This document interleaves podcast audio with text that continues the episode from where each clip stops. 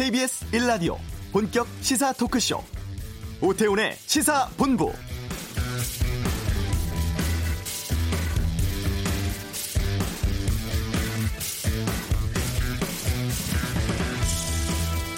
주한미군 방위비 분담금 정하기 위한 한미 간 협상이 해를 넘기게 됐습니다. 이런 가운데 협상 이끌고 있는 정은보 특별대사가 이례적으로 어제 기자회견 가졌는데요. 한반도 밖에 주둔하는 미군 비용까지 부담해야 한다는 주장은 수용할 수 없다고 선을 그었습니다. 최근 미국이 일부 비용이 기술적으로는 한반도를 벗어난 곳에서 발생을 해도 분담하는 게 합리적이라는 논리를 밝히면서 미군의 한반도 순환 배치, 역외 훈련 비용, 장비, 그리고 이동 비용까지 포함시키자는 요구를 해왔는데 이를 정면으로 반박한 것입니다. 협상은 내년 초 미국에서 재개합니다. 하지만 분담 범위를 주한미군에 한정해야 한다는 우리 입장, 또 지역을 넘어선 한국 방어 비용으로 확장하자는 미국의 요구가 맞서 있어서 협상 타결은 쉽지 않아 보입니다. 오태훈의 시사본부 잠시 후 이슈에서 이 분담금 협상에 대해서 전문가 연결해 전망해 보겠습니다. 주요 스포츠 소식 최동호의 관전 포인트에서 알아보고 2부 한 주간의 언론 보도 분석하는 와치도 삼성의 문호조 경영에 관대한 언론 보도 행태 중앙일보 법인 분해 소식에 대해 의견 듣겠습니다. 시사본부 금요초대석 오늘은 데뷔 60주년을 맞는 최고의 가수 이미자 씨의 시간으로 준비하겠습니다. KBS 라디오 오태훈의 시사본부 지금 시작합니다. 이 시각 핫하고 중요한 뉴스들 정리해 드립니다. 방금 뉴스 KBS 보도본부의 박찬영 기자와 함께합니다. 어서 오세요. 네, 안녕하세요. 예. 아, 지금 선거법 개정과 관련해서 비례한국당 얘기가 나오고 있습니다. 이게 지금 가장 큰 이슈로 떠오르고 있다고요? 네, 어제 오늘 그렇습니다. 만일 한국당이 끝내 이제 4 플러스 1 협의체에서 그 연동형 비례대표제 추진하는 걸 막지 못하면 그 네. 대안으로 어, 생각하고 있는 건데 이제 비례대표제에서 좀 더 의석수를 더 받을 수 있는 그런 묘안입니다. 뭐냐면 위성 정당을 하나를 만들어서 총선에서 네. 지역구 후보를 한 명도 내지 않고 음. 비례대표 후보만 아, 비례 한국당에서는 냅니다. 그리고 한국당을 지지하는 분들은 여기다 찍어 주십시오. 이렇게 되는 거죠. 선거 운동할 때부터 이제 그렇게 하겠죠. 네. 이 위성 정당의 정당 투표를 모두 몰아줘서 비례대표 의석을 확보할 수가 있는데 연동형 비례대표제는 당 지지율보다 지역구 당선자가 적은 정당에 유리하도록 설계가 돼 있으니까 네. 이렇게 비례 한국당을 만들어서 그쪽으로 정당 표를 다 몰아주면 음. 그냥 자, 아, 자유한국당 혼자서 하는 것보다 더 많은 정당 지지율로 인한 표를 얻을 수 있다라는 그런 계산인 겁니다. 네. 한국당 심재철 원내대표가 어제 공식적으로 선거법 개정안 계속 밀어붙인다면 한국당은 비례한국당을 만들 수밖에 없다 음. 이렇게 말을 했고요. 한국당으로서는 모양새는 좋지 않지만 연동형 비례대표제에 타격을 줄 수 있는 그런 방안입니다. 오늘 이인영 민주당 원내대표가 원포인트 본회의 제안을 자유한국당에 다시 한번 하면서 네. 한국당이 비례한국당 만든다는 구체적인 보고가 있다. 이미 중앙선관위 등록 직전이라는 얘기도 있다. 이 모든 극단의 배후에는 황교안이 있다라고 이렇게 비판을 했고요. 박주민 최고위원도 비례한국당 추진은 연동형 비례제의 도입 이유인 표의 등가성을 훼손하는 것이다. 라고 하면서 어, 비례한국당 추진을 비판했습니다. 어쨌건 지금 비례한국당이라는 단어가 어제 오늘 계속 오르내리고 있고 음. 민주당은 이런 추진에 지금 깜짝 놀라는 그런 분위기입니다. 네. 지금 선거법은 그런 상황이고 지금 패스트트랙 법안으로 되어 있는 공수처 검경 수사권 조정 관련해서 단일한 거의 지금 나오고 있는 상황인가요?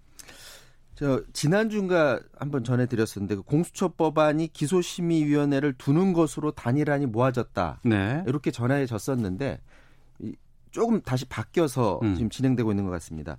이제 기소심의위원회가 뭐냐면 공수처가 이제 만들어지면 네. 수사권하고 기소권을 다 가져가면 검찰이랑 똑같아지니까 음. 기소권을 공수처에 주지 말고 네. 민간으로 구성된 기소심의위원회에서 기소를 할 수 있도록 견제 장치를 둔 건데 음. 다시 논의를 해봤더니 이미 재정 신청 제도가 있고 네. 또 기소심의가 오히려 법률적 판단을 왜곡할 수 있다 이런 점을 고려해서 다시 두지 않는 쪽으로 의견이 모아졌다고 합니다. 그렇게 되면 공수처에 더 힘이 붙어지는 거죠. 음.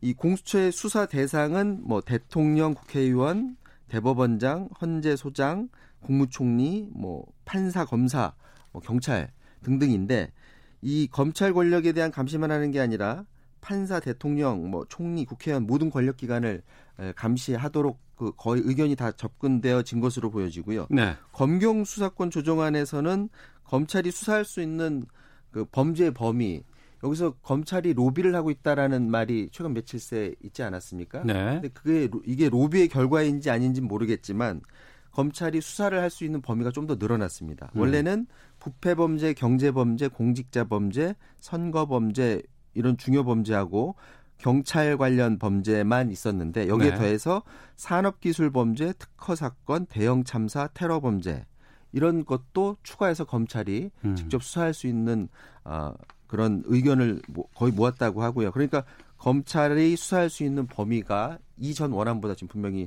예, 넓어지는 쪽으로 의견이 모아진 것 같고 공직자 범죄 같은 경우에는 공수처에서 이미 하고 있는 건데 네. 왜또 검찰이 또 하느냐 해서 이 부분에 대해서는 아직 의견이 좁혀지지 않은 것 같습니다. 음.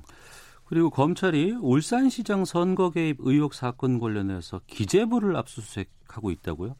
네, 검찰이 지난해 그 지방선거 운동 당시에 청와대가 여당 후보였던 현 송, 송철호 울산시장한테 도움이 되는 정보를 넘겼는지 그런 의혹이 있다고 보고 네. 그 자료를 찾기 위해서 오늘 기획재정부를 압수수색하고 있습니다. 그리고 음. KDI 한국개발원에도 수사관을 보내서 자료하고 컴퓨터 하드디스크 확보에 나섰다고 하는데 이게 뭐냐면 지금 김기현 전 울산시장 관련해서 청와대 하명 수사 의혹이 있잖아요. 네. 요것과 괴를 같이 해서 검찰이 지금 수사를 하는 건데 지난해 지방선거에서 김기현 전 울산시장 자유한국당이죠. 그리고 현 송철호 울산시장이 당시에 맞붙었었는데 당시 송철호 후보가 민주당이니까 음. 민주당 후보한테 도움이 되는 정보를 청와대 차원에서 고급 정보를 넘겨줬다라는 의혹을 지금 검찰은 가지고 있다고 하고요. 예. 그거를 알아보는 건데 울산이 박근혜 정권 시절부터 산재 모 병원 건립을 추진했다고 합니다. 이게 울산 시민들한테 굉장히 관심이 많은 사건 어, 일이었는데 네. 산재 모 병원은 전국에 이제 산재 병원이 있잖아요. 이거를 총괄하는 핵심 그런 총괄하는 산재 모병 엄마 음. 병원인데 음. 네. 그런데 이거는 이제 김기현 전 울산시장이 가지고 있었던 패고 그걸 음. 추진하는 거였었고 송초로 현 시장은 당시에 종합병원인 공공병원 유치를 공약으로 내세웠습니다. 네. 공공병원 유치는 민주당이고 음. 자유한국당은 산재 모병원을 추진했는데 산재 모병원의 예비 타당성 조사 결과가 선거 운동 기간 중에도 아직 안 나왔었어요. 예. 근데 그 정보를 미리 이 송철호 후보가 청와대를 통해서 얻었다고 지금 의심을 하고 있는 거고요. 검찰 쪽에서요. 그렇죠. 예. 그리고 결국 투표를 얼마 앞두고 예타 예비 타당성 조사에서 산재모병원이 탈락을 해서 결국 궁극적으로는 민주당 후보에게 유리한 형국으로 돌아갔는데 이 정보를 미리 송초로 현 시장한테 청와대가 넘겨줬다라고 검찰은 지금 의심을 하고 있는, 있습니다. 네. 근데 최근 1년의 사건을 보면 청와대와 관련해서 각종 사건들 그게 사실인지 아닌지는 모르겠지만 그걸 검찰이 대대적으로 수사하는 것에 대해서 민주당이 울산 관련 울산 시장 관련 수사들이 자기들이 보기에는 굉장히 특정 방향으로 지금 진행되고 있다라고 음. 하면서 음. 필요할 시에는 특검을 추진하기로 오늘 입장을 정리를 했습니다. 네. 정세균 국무총리 후보자가 어, 어, 국회의장을 맡았던 사람이 총리로 간다는 거에 대해서 이제 한국당 쪽에서 삼권 분립 훼손을 언급했었는데 여기에 대해서 언급이 있었다고요? 그동안 이 삼권 분립 훼손 그 문제를 자꾸 제기하니까 출근길에 기자들이 자주 질문을 했었는데 네. 오늘 또 기자들이 이제 이걸 물었어요. 그랬더니 어, 이렇게 말했습니다. 아마 국민들께서 그리고 여야를 포함한 국회의원들도 어, 자신의 그런 충정을 알아줄 거다. 그러면서 나라가 이렇게 안팎으로 어려울 때는 국민에게 조금이라도 도움이 되는 일, 힘이 될 수 있다면 무슨 일이든 하는 것이 공인의 태도라는 입장에는 변함이 없다. 이렇게 말을 했는데요. 여야 합치가 중요한 시점에서 물론 자기가 국회의장 출신이긴 하지만 네. 청와대가 협치에 가장 적합한 인물로 본인을 뽑았기 때문에 음. 그래서 자신은 그 역할을 충분히 할 거라고 청와대가 본 것 같고 또 본인도 그런 충정을 가지고 있다 이런 말을 한 것입니다. 사실 어제 정세균 후보자가 한 강연에서 개헌론도 언급했었거든요. 그래서 예. 여기에 대해서도 기자들이 물었는데 개헌론은 본인이 국회의원 할 때부터 계속 가지고 있었던 소신인 거지 뭐 음. 구체적으로 개헌을 어떻게 하자 말자 이렇게 얘기한 건 아니다. 그 개헌을 만약에 한다면 그거는 본인의 입장이 아니라 정치권에서 논의할 이야기다라고 답변을 했습니다. 알겠습니다. 자, 금요일 방금 뉴스 KBS 보도본부의 박찬영 기자와 함께했습니다. 오늘 소식 고맙습니다. 이어서 교통 상황 보겠습니다. 교통정보센터의 김한나 리포터입니다. 네, 오늘 날이 급격하게 추워졌죠. 히터를 틀고 운전하시는 분도 계실 텐데요. 졸음 운전 조심하셔야겠습니다. 통영 대전 고속도로 대전 쪽으로 비룡 분기점 부근이고요. 1차로에서 사고가 났습니다. 일대로 차들이 서 있는 상황이라서 주의 운전하셔야겠고요. 서울 외곽 고속도로 일산에서 판교 쪽으로는 수암 터널 부근에서 산본 터널 부근 4차로에서 작업을 하고 있어서 조남 분기점 3km 속도 떨어지고 있습니다.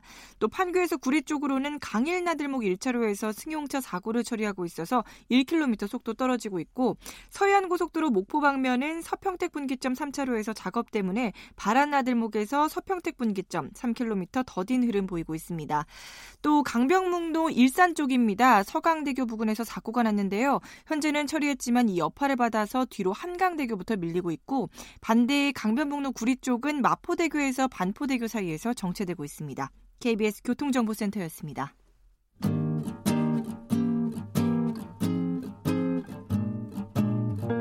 KBS 1라디오 오태훈의 시사본부 여러분의 참여로 더욱 풍성해집니다. 방송에 참여하고 싶으신 분은 문자 9730번으로 의견 보내주세요. 짧은 문자는 50원, 긴 문자는 100원의 정보 이용료가 붙습니다.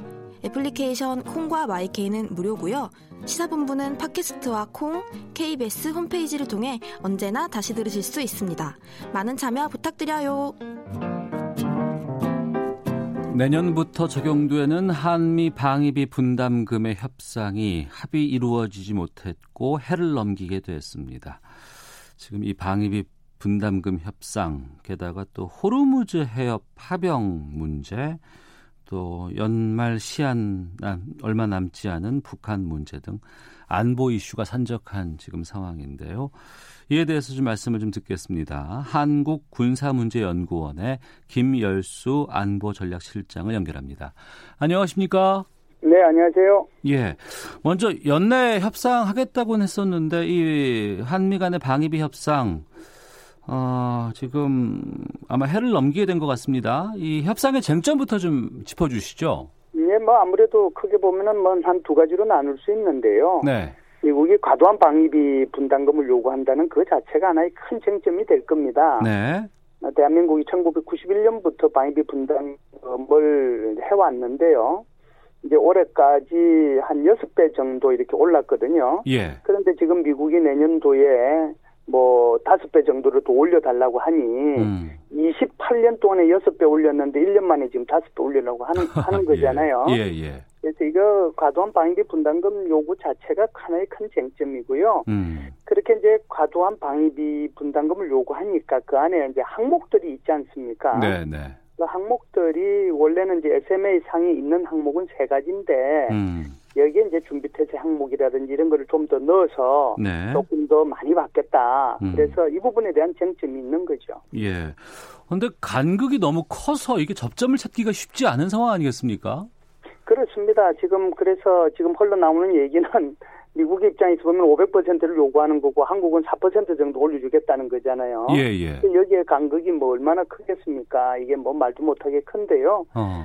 이 같은 경우에는 작년하고 올해 비교해 보면 한 8.4% 정도 올랐거든요. 네. 그래서 이걸 뭐 줄, 줄이 줄여 나가는 것이 그렇게 쉽지는 않을 겁니다. 어. 그런데 이제 뭐 내년에 또 1, 2월 달에 한두 번 더 하면 어. 그래도 어느 정도 접점을 찾지 않겠냐는 생각은 합니다. 네. 과거에는 한 번 이렇게 합의를 하고 나면 몇 년 동안 계속 이걸 지속할 수 있었는데 지난해는 1년 단위로 하자고 했었거든요. 이건 어떻게 됩니까? 예, 그게 이제 작년 같은 경우에도 미국은 대폭적인 인상을 요구했고 한국은 1조가 뭐 거의 데드라인처럼 됐었는데요. 그랬었습니다. 예, 결국은 이제 2019년도 방위비 분담금은 1조 389억이었고요. 네. 이제 이렇게 하다 보니까 그러면 미국 측에서 1년만 하자 이렇게 음. 얘기를 해서 1년으로 됐는데요. 지금 말씀하신 것처럼 과거에는 1991년부터 재작년까지는 통상 한 번 이렇게 SMA 이게 회의를 하면 통상 그게 적용 대상 기간이 3년에서 5년 정도 됐습니다. 네. 그래서 이제 이번에는 도와트도 좀 이렇게 매년 하다 보면 사실상 한미 동맹 관계가 불필요하게 긴장되잖아요. 음. 그래서 이런 문제들도 있고 그러기 때문에 아마 이번에는 하게 되면 단연간 뭐 적어도 3년에서 한 5년 정도 네. 이렇게 적용되는 그런 유효 기간을 가진 방위비 협상이 이루어지지 않겠는가라고 생각을 합니다. 네. 지금 이게 협정으로 되어 있지 않습니까? 네네. 그러면은 뭐 여러 가지 조건들이 다 명시가 돼 있을 텐데 이번에 네네. 미국 쪽에서는 새로운 항목을 넣자고 요구를 했다고 하는데 어떤 항목인 거예요, 이게? 말씀하신 것처럼 지금 현재까지 규정되어 있는 항목은 크게 세 가지입니다. 예. 이제 한 9천 명 정도 우리 거기 군속이 있거든요. 한국 분들. 네네. 그런 분들에 대한 인건비 그리고 음. 이제 시설 건설비, 군수 지원비 이렇게 세 가지로 한정이 돼 있었어요. 네. 일단 28년 동안에 계속 이렇게 해왔죠. 그런데 음. 이제 올해 같은 경우에는 이걸 이제 방위비 부담금을 많이 요구하다 보니 네. 그러면은 이건 이제 새로운 항목을 하나 넣자라고 얘기하는 거죠. 어. 이제 최근에 엊그제 나온 얘기가 바로 미군들이 이제 순환 배치되고 있거든요. 네. 이제 통상 일개 여단이 한 4,500 뭐 명 더하기 빼기 정도 되는데 이 일개 여단이 9개월 단위로 순환 배치됩니다. 네.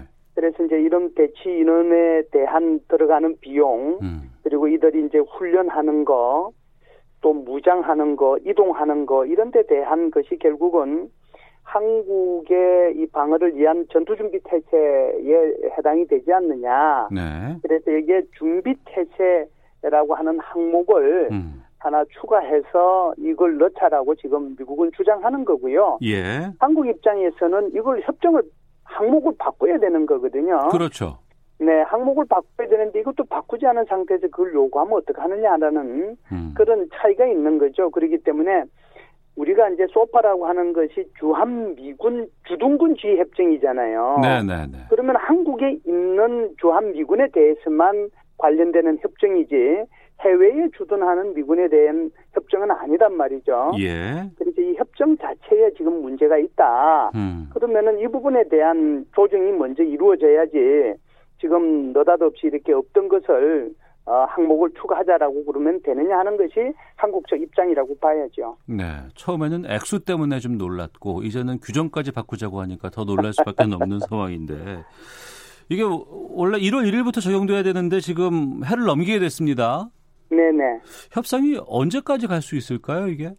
음, 그러니까 올해 지금 적용되고 있는 그 방위비 분담금 협 상도 작년 1월 달에 이제 타기를 2월 달에 국회를 통과했거든요. 예. 회의가 어떻게 보면 11번 회의가 있었는데요. 네. 11번 만에 이제 타결이 된 거죠. 음. 제가 볼 때는 뭐 이번 SMA도 내년 1, 2월 달 중으로는 뭐 타결이 되지 않겠는가. 네. 타결이 되면 바로 이제 국회를 통과할 수 있으니까요. 음. 이제 이게 뭐 그 정도 되면 뭐 크게 문제 없이 진행이 될 수 있겠다는 생각은 합니다. 네. 만약에 합의에 도달하지 못하고 못하게 되면은 이게 어떻게 되는 건가요? 이게 이제 지금 적용되는 기간이 1년이지 않습니까? 예. 그렇기 때문에 이제 원칙적으로 보면 12월 31일부로 끝나는 거거든요. 네.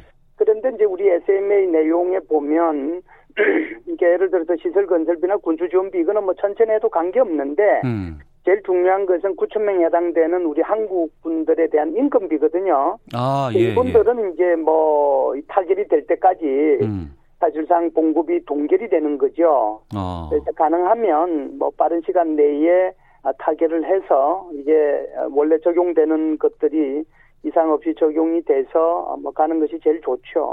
음.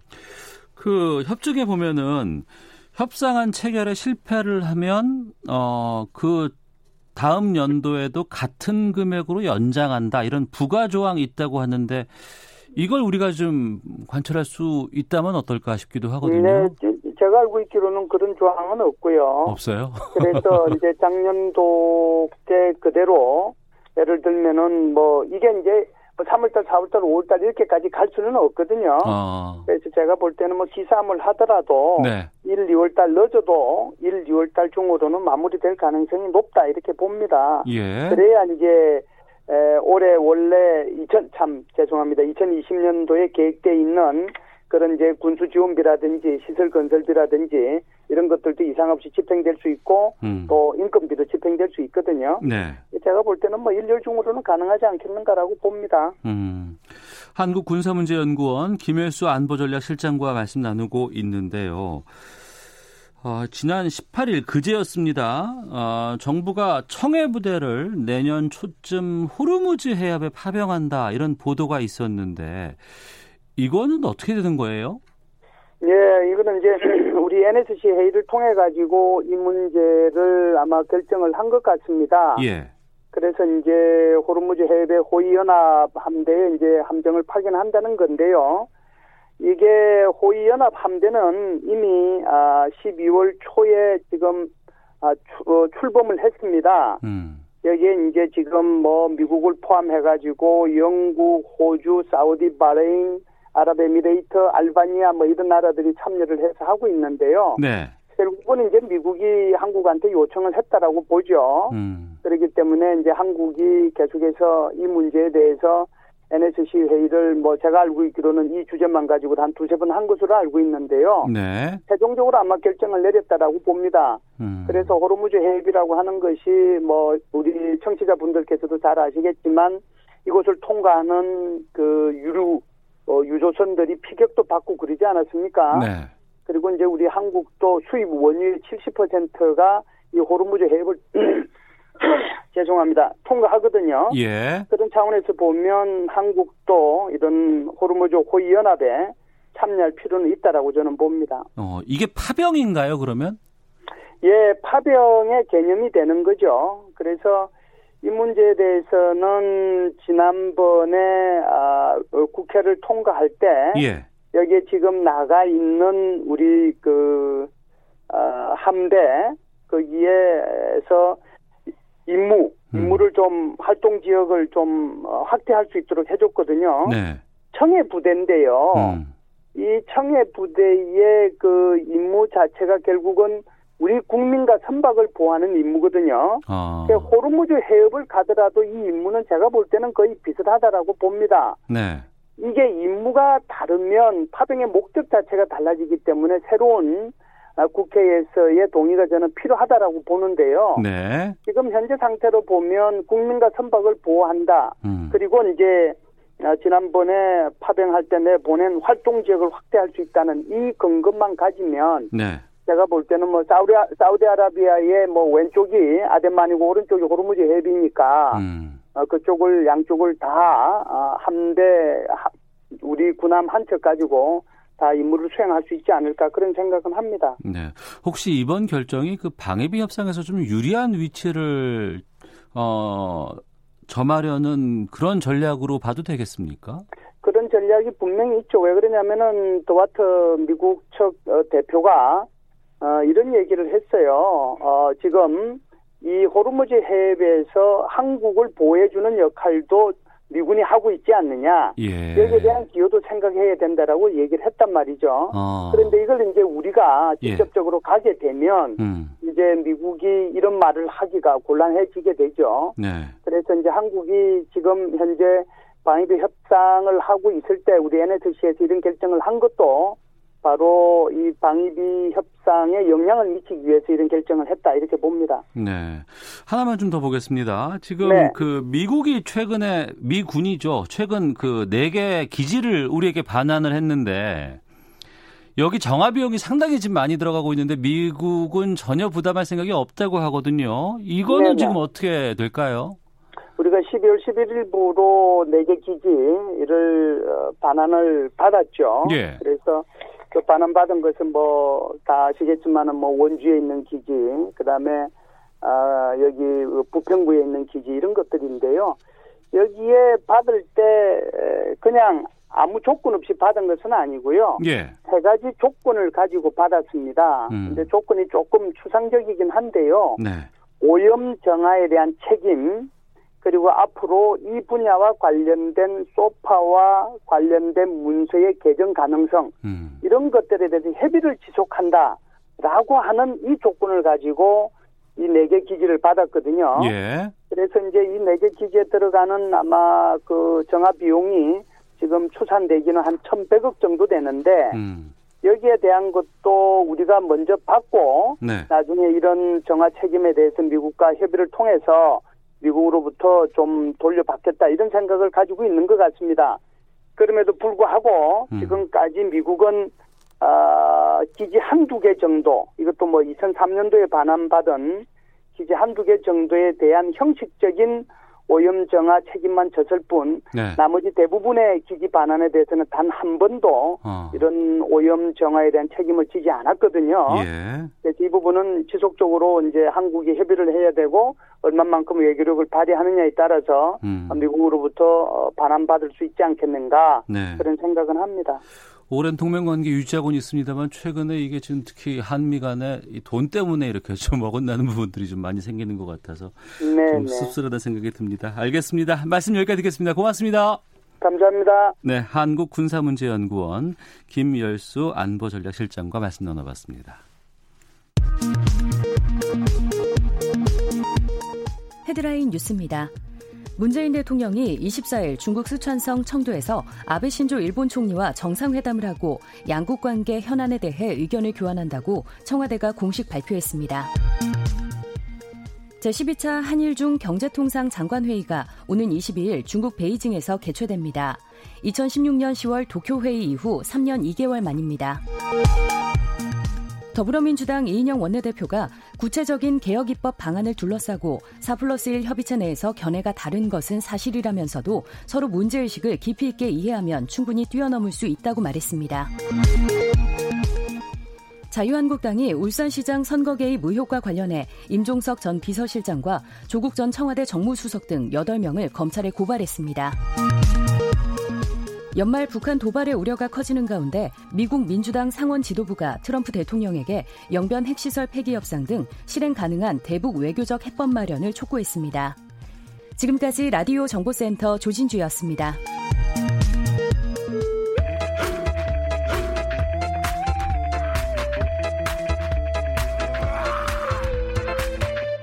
오태우래 시사 본부 네, 한 주간의 스포츠 소식을 정리하는 시간입니다. 관전 포인트 최동호 스포츠 평론가와 함께합니다. 어서 오세요. 예, 안녕하세요. 예. 동아시아 축구연맹 챔피언십에서 우리 축구 대표팀이 일본 1대 0으로 이기고 우승 차지했습니다. 예, 그, 렇습니다 그, 그제였습니다. 예, 동아시아 축구연맹 2원 챔피언십, 2원 챔피언십 하니까 좀 낯선 느낌이 드는데. 네. 동아시안 컵이라고 음. 보통 불리웁니다. 네. 어, 마지막 3차전, 3차전에서 일본을 1대 0으로 이기고 우승을 차지했거든요. 이제 3회 연속 우승인데 네. 우리 대표팀도 1.5군 음. 유로파 빠졌고요. 뭐 중국도 2군, 일본은 23세 이하 선수들을 주축으로 내보냈습니다. 왜냐? 내년 도쿄올림픽 데뷔하기 위해서 네. 때문에 뭐 이렇게 커다랗게 의미 부여할 것까지는 없다라고 생각이 들고요. 그래도 한일전이잖아요.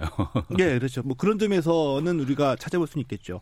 세 경기에서 네 골 넣었는데 예. 필드골은 한 골이었습니다. 음. 그러니까 황인범 선수가 일본전에서 결승골 넣은 게 필드골이거든요. 네. 황인범 선수는 좀 따로 언급할 필요는 있습니다. 왜냐하면 이 기성용 선수가 국가대표 은퇴하고 난 뒤에 대표팀의 미드필드를 책임져 온 선수인데 네. 팬들로부터 기대에 못 미친다. 음. 마음고생이 많았습니다. 네. 근데 한일전에서 결승골 뽑아내면서 그동안의 마음고생을 전부 다 툴, 어, 어, 털털 음. 털어버렸죠. 네. 하지만 우리나라에서 이 경기가 열렸습니다만 그렇게 흥행에는 실패했다면서요. 어, 보니까 우리 축구 팬들의 눈높이가 많이 높아진 거예요. 음. 홍콩과의 경기, 또 중국과의 경기, 어, 홍콩전은 관중이 1,070명이었고요. 네. 중국전은 7,916명이었습니다. 음. 그 다른 나라 팀끼리 경기할 때는 1,000명도 안 왔어요. 어. 그래서 아 흥행이 참패라는 얘기가 이 개막 첫날부터 나왔었거든요. 네. 마지막 경기가 이제 남자 대표팀 한일전입니다. 네. 한일전은 어떻게 될까? 모두들 이제 비상하게 지켜봤죠. 음. 와, 근데 예매만 2만 장이고요. 역시 한일전이군요. 경기 당일에는 한 3만여 명이 찾아왔습니다. 그래서 음. 말씀하신 대로 역시 한일전이다. 이런 음. 얘기가 나왔죠. 네. 경기 끝난 이후에 뭐 여러 가지 뒷이야기도 많이 있었다면서요? 어, 예, 그렇습니다. 그 유상철 감독이 예. 이 시간을 통해서도 한번 전해드렸는데 그 최장암 4기 투병 중이잖아요. 음. 요코하마에서 뛴 적이 있다고 말씀드렸고 네. 한일전 할 때 일본 응원석에서 할 수 있다 유상철 형. 한글로 쓴 이 현수막이 음. 또 내걸린 겁니다. 일본 응원단 일본 쪽에서요. 응원석에서요. 어. 그러니까 이 한일 관계를 떠나서 이 축구를 매개로 해서 이 축구 좋아하는 분들끼리 통하는 게 있다. 다시 음. 한번 느껴졌고요. 네. 또 일본 대표팀은 어, 지난 월드컵에서도 그랬고 경기 끝나고 늘 화제가 됩니다. 왜 화제가 되느냐? 아, 청소를 열심히 합니다. 음. 라커룸을 깨끗이 치우고 돌아가서 늘 화제가 됐었거든요. 네. 이번에도 역시 우리한테 패했지만 음. 돌아가는 모습은 굉장히 깨끗했습니다. 네. 류현진 선수 얘기 좀 들어보겠습니다. 지금 계약이 어떻게 돼가고 있어요? 어, 계약에 앞서서 이제 이 요즘에는 이제 팩트 체크라는 말이 이제 유행하잖아요. 예, 예. 그렇죠. 어, 보도가 많이 되긴 하지만 이게 정말 사실 보도인지 아니면은 어디에 근거한 보도인지 많이 예. 체크해 봐야죠. 예. 바로 이제 그런 관점에서 보게 되면 이제 프로야구에서는 보통 우리가 스토브 리그라고 하는 이 즈음, 네. 즈음 이때가 신뢰하지 못할 어, 좀 이 보도 내용들이 많이 있죠. 음. 왜냐하면, 야, 누가 어느 팀으로 간다더라. 네. 누가 얼마를 받다더라. 음. 기싸움에서 흘리기도 하고. 그렇죠. 예. 부동산, 우리 아파트 구입할 때 부동산 등기부 등본을 한번 확인했다고 해서, 음. 그 그게 곧 그 아파트 매입으로 이어지는 건 아니잖아요. 예, 예. 자, 그런데 지금서부터는 이제 좀 신뢰할 만한 보도가 나올 때가 됐습니다. 어. 왜냐하면 에이전시가 스카포라스잖아요. 예. 스카포라스가 그 계약의 규모상 류현진보다 조금 더 신경을 썼던 선수들. 음. 그러니까 예를 들면 게리콜. 게리콜은 3억 2,400만 달러의 계약을 성사시켰고요. 3억이 넘었어요. 어, 그러니까 우리 돈으로 뭐 엄청난 액수죠. 예. 예. 스티븐 스트라스버그하고 앤서니 렌던 선수 같은 경우에 모두 다 2억 4,500만 달러의 도장을 찍었습니다. 예. 이제 류현진 선수가 남은 거죠. 아, 스캇 보라스에게는 지금 최고의 흥행이 류현진에게만 남았군요. 예. 그러니까 어. 이 스캇 보라스가 어, 이제부터는 류현진에게 집중하는 이 음. 류현진의 시간이 온 거기 때문에 조만간 계약 소식이 들려오지 않을까 네. 이렇게 예감할 수 있겠죠. 접촉이나 거론되고 있는 팀은 어디쯤으로 봅니까? 어, 간단하게 예상해 볼 수 있습니다. 예. 그러니까 게리 콜이나 스티븐 스트라스버그나 메디슨 범가노, 잭 필러 같은 선수가 있거든요. 네. 류현진 선수보다 앞서서 대형 계약을 성사시킨 투수들입니다. 음. 그러면 이 이런 그 특급 FA 투수들을 영입하지 못한 팀이 더 달려들겠죠. 네. 그러니까 전력 보강에 실패한 팀들 이게 대표적으로 LA 다저스입니다. 아, 다저스에 남을 수도 있어요, 그러면? 그럴 가능성도 높다고 봐요. 음. 다저스가 좀 급하게 됐거든요. 네. 원했던 선수를 영입하지 못했습니다. 투수들을. 때문에 아, 다저스도 좀 급하게 됐고요. 이외에도 투수 전력이 약한 팀들. 음. 미네소타하고 토론토 블루제이스 같은 팀들이 네. 어, 유력하게 지금 거론이 되고 있죠. 음. 중요한 건 또 이제 계약 금액이 아닐까 싶은데. 뭐니 뭐니 해도 뭐, 뭐니라는 얘기가 나오죠. 얼마 예상 할까요? 어, 이 관심사는 이제 1억 달러를 넘느냐 못 넘느냐 이게 이제 관심사인데 네.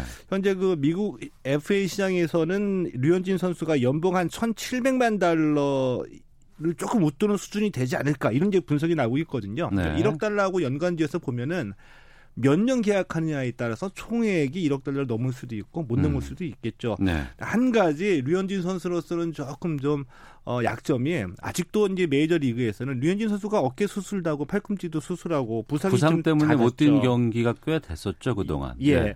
그래서 FA는 보통 단연 계약을 하는데 음. 메이저 리그에서는 류현진이 과연 부상 없이 어, 시즌을 음, 완주할 수 있을까에 대한 의문이 좀 있는 게 사실이기 때문에 네. 한 5년 이상의 장기 계약은 좀 힘들지 않을까 음. 이렇게 좀 판단해 볼 수도 있죠. 네, 알겠습니다.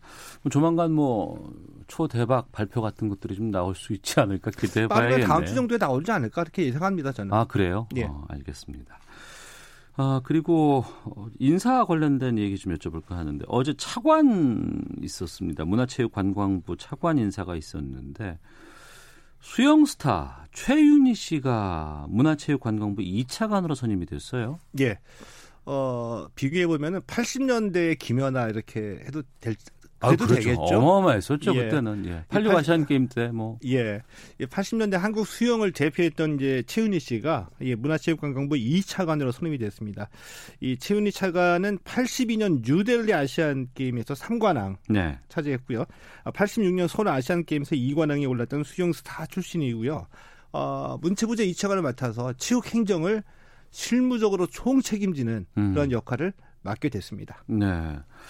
어, 최윤희 씨는 수영 선수일 때 소식을 많이 접해 봤었고 그다음에 예. 결혼했을 때 이제 어, 세간의 화제가 많이 좀 됐었고요. 네, 그 당시 저도 기억이 나는데 이제 부모님의 반대로 어.